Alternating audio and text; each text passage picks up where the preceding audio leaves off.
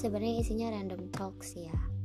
Gak tahu kayak mau ngomong apa cuman kemarin ada beberapa hal yang bikin saya ingin menyampaikan hal ini gitu. Kayaknya penting gitu. Mungkin ini uh, hal sepele ya cuman ini penting untuk diketahui orang-orang apalagi orang-orang yang memang berkecimpung di dunia organisasi. Nah mau ngomongin apa sih buat organisasi? Terkait dengan organisasi mungkin saya sendiri pun bukan termasuk orang yang apa ya aktif di organisasi nggak begitu juga. Cuman mungkin ada beberapa organisasi yang saya emban seperti itu. Nah kemarin ada hal atau situasi di mana saya gemes gitu pen bilang lah kok ini? Lah kok ini? Pengennya kayak gitu. Cuman ya kita balik lagi ya harus ngerti posisi orang kayak gimana harus tahu kondisi dia seperti apa apakah dia paham atau tidak. Mungkin kalau dari awal denger ya ini sedikit ngambang ya ngawang gitu kalau di bahasanya ya. Kita atau saya mungkin sekarang pengen berbagi sedikit tentang profesionalitas. Untuk teman-teman di luar sana yang memang sedang mengemban amanah dan itu multi amanah mungkin bisa ya hal bisa kali ya dengerin podcast ini sambil ya rebahan kayak gitu. Mungkin ini juga disampaikan dari orang awam sih cuman ya kalau berbagi ya apa salahnya kan? Jadi gini yang namanya multi amanah itu pasti sedikit berat. Karena kita dihadapkan dengan kondisi di mana kita selalu berbenturan jadwalnya. Kita harus bisa memposisikan diri belum lagi jadwal akademik. Kadang malah agenda-agenda di non akademik yang mungkin uh, saya yang saya maksud adalah organisasi itu lebih bikin kalang kabut daripada tugas-tugas akademik mungkin ini saya ya tapi ada beberapa teman atau mungkin kalian yang sedang mendengarkan podcast ini mungkin merasakan juga hal yang sama. Pesannya adalah untuk orang-orang yang memang sedang multi amanah atau akan multi amanah ke depannya atau sudah mengalami multi amanah pasti paham mungkin dituntut harus paham apa itu profesionalitas karena orang-orang yang multi amanah itu selalu dihadapkan dengan jalan berbenturan yang sudah tadi saya sampaikan ya. Misalkan pada suatu waktu teman-teman punya jadwal, ada agenda di rapat A, ada agenda di rapat B. Tapi di satu sisi kalian punya deadline tugasnya di mana kalian harus kelompokan, kalian harus diskusi. Belum lagi ada masalah di rumah. Itu kadang bikin orang yang aduh gak ngerti lagi deh mau ngapain gitu kan cuman ingat lagi teman-teman di sini yang namanya profesionalitas harus tahu posisi kita ketika kita di organisasi A kita jadi pimpinan sok tunjukkan bersikaplah sebagai seorang pimpinan ketika di B kita sebagai staff ketika kita sebagai anggota sok hormati pimpinan diskusi dengan baik mengayukan pendapat dengan santun. Dan ketika di akademik, ketika kita diskusi, sok posisikan diri kita, diri kalian sebagai seorang mahasiswa, sebagai seorang anggota kelompok. Dan ketika di keluarga, kalian harus bisa memposisikan diri sebagai anak, sebagai ibu. Mungkin ya orang-orang yang ada kan ya mahasiswa yang tapi sudah berkeluarga gitu. Sebagai ibu, sebagai anak, sebagai kakak, sebagai adik it was a different things dan kita semua harus tahu itu gitu tantangannya di situ challenge-nya di situ. Kita harus bisa memposisikan diri sebagai empat peran yang berbeda dalam satu sisi. Dan ini sebenarnya tuh kayak kalau kalau di voucher cashback gitu ya ini kayak syarat dan ketentuan gitu.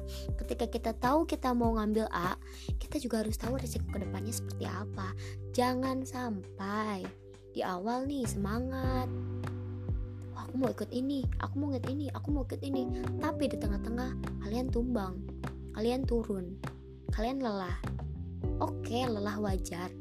Tapi kalau bisa diantisipasi kenapa enggak? Ketika kita tahu kapasitas diri kita itu A ya udah A doang. Ketika kita bisa kapasitasnya itu di A B C kita mampu nih di situ merasa ya sok jalani gitu. Karena kemarin tuh ya yang bikin saya sedikit marah sedikit astagfirullah gitu kan kayak perlu banget istighfar perlu perlu banget refleksi diri apa yang salah dari diri saya. Ada nih teman-teman seperjuangan saya mungkin yang mungkin sama-sama membersamai satu organisasi. Tepatnya di organisasi itu ada sebuah kepanitiaan di mana kondisi online saat pandemi kan ya.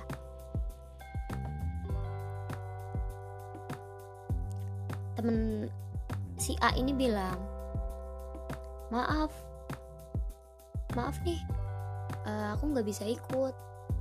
Aku ada lagi ada rapat nih di sebelah. Oke, sekali ditoleransi, kedua kali ditoleransi, tiga kali masih ditoleransi nih dengan sedikit menekankan kata-kata oh, oke tapi bisa nggak bagi waktunya? Kayak gitu kan. Eh dilalah si orang ini meninggalkan tanggung jawab yang A buat menjadi tanggung jawab yang B terus kadang kayak mikir lah maunya apa sih? Gitu kan. Kalau kita tahu kita multi amanah kita punya banyak sekali tanggung jawab orang orang tersebut harus punya porsi yang banyak pula harus juga punya kapasitas yang banyak pula kan. Kalau kamu ikut 5 organisasi kamu harus minimal punya 500% kenapa kamu gak serat kan kita punyanya cuma 100% itulah tantangannya. Kita nggak bisa loh punya 100% dibagi-bagi setiap organisasi punya 30% 30% 30% nggak bisa. Kita harus bisa memposisikan. Minimal ya ketika kita punya dua organisasi kita harus punya 400% kenapa 400% 20% buat 200% maaf buat organisasi 100 100 100% untuk akademik 100% untuk kita sebagai anggota keluarga. Itu penting.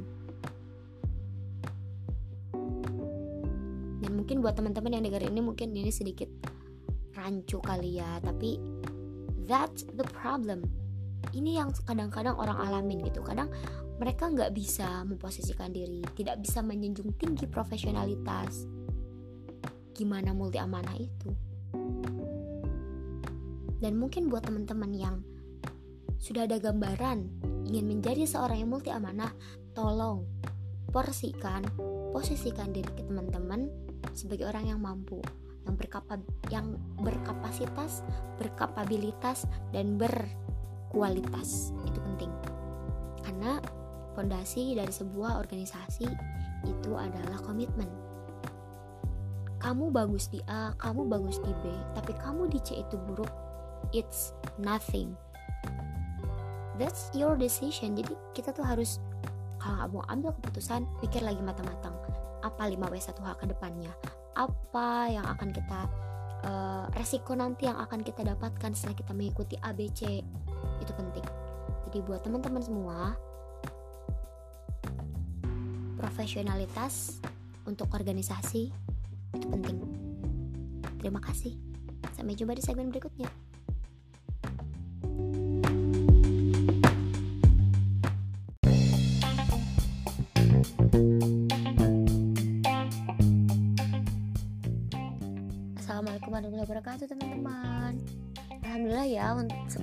sekian lama.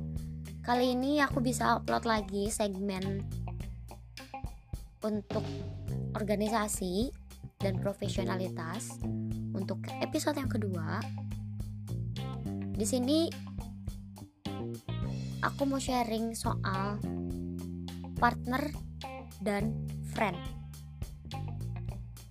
Mungkin ini hanya pendapat orang awam seperti yang teman-teman tahu just sharing gitu bukan pendapat orang-orang yang udah expert di bidangnya no. Ini hanya sharing barangkali teman-teman di luar sana juga merasakan hal yang sama atau pernah merasakan hal yang sama atau bahkan mencoba untuk membentuk diri teman-teman gitu tentang topik ini. Partner versus friend atau partner and friend atau partner or friend. Itu adalah tiga hal yang berbeda yang bisa teman-teman pilih sendiri. Karena setiap orang punya hak untuk menentukan apa yang bakal mereka lakukan gitu.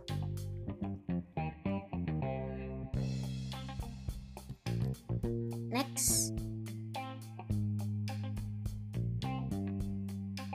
Partner mungkin kita bedah ya partner atau friend itu apa sih? Nah menurut pandanganku partner itu adalah orang yang nemenin teman-teman kerja. Nemenin teman-teman berkegiatan menjalankan suatu project atau tanggung jawab. Tapi kalau teman atau friend itu adalah orang-orang yang nemenin sefrekuensi bisa diajak ngobrol personal thing atau bahkan refreshing bareng. Karena nyambung. Kayak gitu bisa lihat ya bedanya itu kalau partner dia lebih ke hal-hal yang berbau formal tapi kalau friend itu hal-hal yang non formal lebih ke ya have fun gitu Oke, okay. apa sih yang mau dibahas? Friend sama partner itu ternyata beda, beda banget. Mungkin teman-teman, bahkan kayaknya menurutku semua orang pernah mengalami ini. Teman-teman pasti pernah punya project, punya kegiatan, punya tanggung jawab. Teman-teman dibersamai ini sama orang-orang di sekeliling. Itu kan partner kalau teman itu kan ya emang teman-teman ini bisa main bareng refreshing curcol deep talk random talk dan lain-lain gitu kan. Hal yang perlu kita garis bawahi adalah orang lain itu belum tentu bisa jadi partner sama friend yang baik buat kita in once belum tentu orang-orang itu bisa melakukan, bisa menjadi partner dan teman yang baik buat kita. Misal, kita punya project nih, punya kegiatan atau tanggung jawab. Oh, dia enak kerjanya. Enak banget. Enak banget. Jobnya digarap, gercep, segalanya fast rest atau ketika slow respon tanggung jawabnya dikerjakan gitu. Oke. Okay? they are a good partner gitu. Mereka partner yang baik nih buat aku. Aku suka sama mereka kalau kerja. Gitu. Tapi ternyata mereka kalau kita ajak hal-hal yang berbau personal gak sefrekuensi. Bahkan ketika kita ngobrol kok nggak nyambung? Kadang ada tuh yang kayak begitu nemu kadang nemu orang-orang kayak gitu. Satu satu situasi. Situasi yang kedua ada nih orang yang dia tuh diajak ngobrol hal-hal yang personal bahkan hal-hal yang non job atau out of work pokoknya di luar kerjaan mereka itu nyambung banget bahkan sangat-sangat sefrekuensi nyambung diajak main ayo. Ngobrol nyambung. Tapi ternyata kalau diajak kerja bareng oh enggak nih. Gak cocok buat aku. Tipe kerjanya dia begini. Tipe kerja aku begini. Kita akhirnya antara dua orang yang dia ternyata teman kita yang baik menurut kita ya dia teman yang baik banget. Ketika diajak kerja bareng gak enak. Gak enak dalam artian belum sevisi. Sevisi itu sejalan satu tujuan. Kayak gitu. Ada kadang tuh masalah yang kedua bukan masalah situasi. Kemudian situasi yang ketiga adalah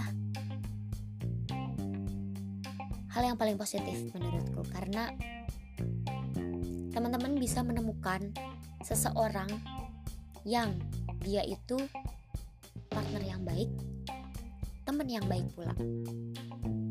Jadi temen, dia enak banget diajak ngobrol, enak banget buat nemenin hal-hal personal buat teman-teman gitu.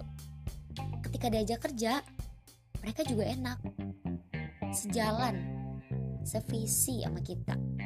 Kerjanya enak, kitanya enak, dia enak, ada kayak gitu. Bahkan banyak ya, Cuman udah ada tiga situasi tuh. Pertama, dia partner bukan temen. Kedua, dia teman bukan partner. Ketiga, dia bisa dua-duanya. Kita bakal bahas yang pertama sama kedua nih.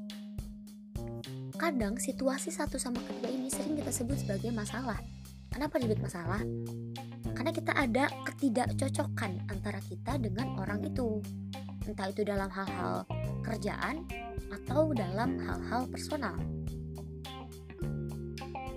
Yang salah adalah kita justru nuntut ngatur orang lain harus bisa jadi partner sama temen yang baik buat kita. Padahal partner sama temen itu bukan tuntutan, tapi situasi dan posisi. Karena terkadang saat posisi situasi satu sama situasi dua tadi bisa pecah, bisa jadi situasi tiga ketika orangnya mood atau ternyata dia nyaman Jadi sebenarnya hal yang perlu kita tekankan adalah kita itu nggak bisa loh nuntut orang lain. Kita nggak bisa maksa orang lain ngatur orang lain buat bisa jadi partner sama teman yang baik dalam satu waktu. Gak bisa ngatur gak bisa. Karena everybody has their own right mereka punya hak sendiri buat menentukan sikap buat menentukan langkah buat menentukan perilaku bahkan menentukan siapa orang-orang yang bisa dampingin mereka. Entah itu jadi partner atau jadi teman atau dua-duanya.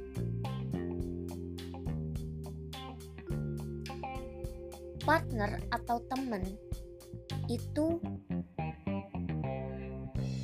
bisa membangun chemistry antara kita sama mereka dan chemistry partner ataupun friend ini is not about relationship between boy and girl no. Between man and woman no. Ini tuh tentang kita sama orang. Orang ya we don't see their gender. Kita nggak lihat gender mereka apa. No. Karena kita pasti lihat ya kesetaraan lah ya. Mungkin itu beda bahasan intinya kita nggak lihat gender mereka apa. Kita ngelihat kita cuma ngelihat how their work how they work. Lebih ke how to managing. Lebih ke what they did what they wanna do what they will gonna do. Ya something yang kayak gitulah lebih ke hal-hal kerjaan. Action. Gitu. Gak lihat genre ya. Jadi kita ketika sama pasangan kita entah itu partner atau teman kita nggak bisa loh nuntut atau ngatur mereka buat jadi apa yang kita mau. Cuman pesan dari podcast kali ini adalah kita bisa menjadi hal yang ingin kita dapatkan dari orang lain kita nggak bisa nuntut orang lain buat jadi apa yang kita mau. Tapi kita bisa ngatur diri kita buat bisa menjadi apa yang kita mau. Jadi, daripada kita nuntut orang lain untuk bisa menjadi partner sekaligus friend yang baik buat kita, lebih baik kita menjadi partner dan friend yang baik buat orang lain. Jadilah peran utama di tuntutan yang kalian inginkan daripada harus jadi peran pendukung yang menuntut peran utama melaksanakan tuntutan.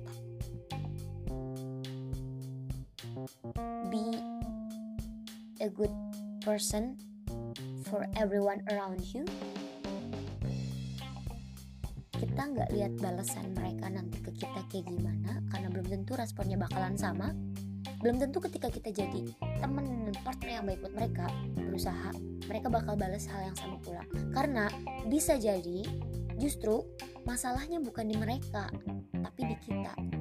Bisa jadi mereka juga menganggap bahwa kita ini bukan teman yang baik loh buat mereka kita ini bukan teman yang bukan partner yang baik loh buat mereka bisa jadi mereka juga melihat ketidakcocokan ketika kerja atau ketika ngobrol sama kamu gitu. So, pesan untuk podcast kali ini adalah semoga teman-teman di luar sana yang dilematis dengan hal-hal berbau relationship between two or more people teman-teman bisa mendapat pencerahan, selalu dikuatkan, dan juga aku harap setiap dari kalian yang dengar podcast ini bisa selalu jadi teman dan juga partner yang baik buat orang-orang di sekelilingnya. Sambat, capek, marah, kesel karena nggak ada balasan, it's okay, wajar. Tapi kamu gak akan rugi ketika kamu jadi orang baik. Jadi semoga selalu ada keberkahan buat orang-orang baik kayak kamu. Dan jangan lupa be nice to people walaupun orang-orang itu nggak akan senice senice sebaik kamu ke dia. It's okay. Jadi itu aja buat pesan podcast kali ini. Semoga teman-teman enjoy dengan pembahasan partner and friend jadi back to the topic friend or partner, partner and friend, atau dua-duanya. Jadi jawaban dari how to be a good partner and friend in once is up to you. Is up to you and it's it depends on your principle. Terima kasih orang-orang baik, semoga selalu dikuatkan. Sampai jumpa di episode selanjutnya.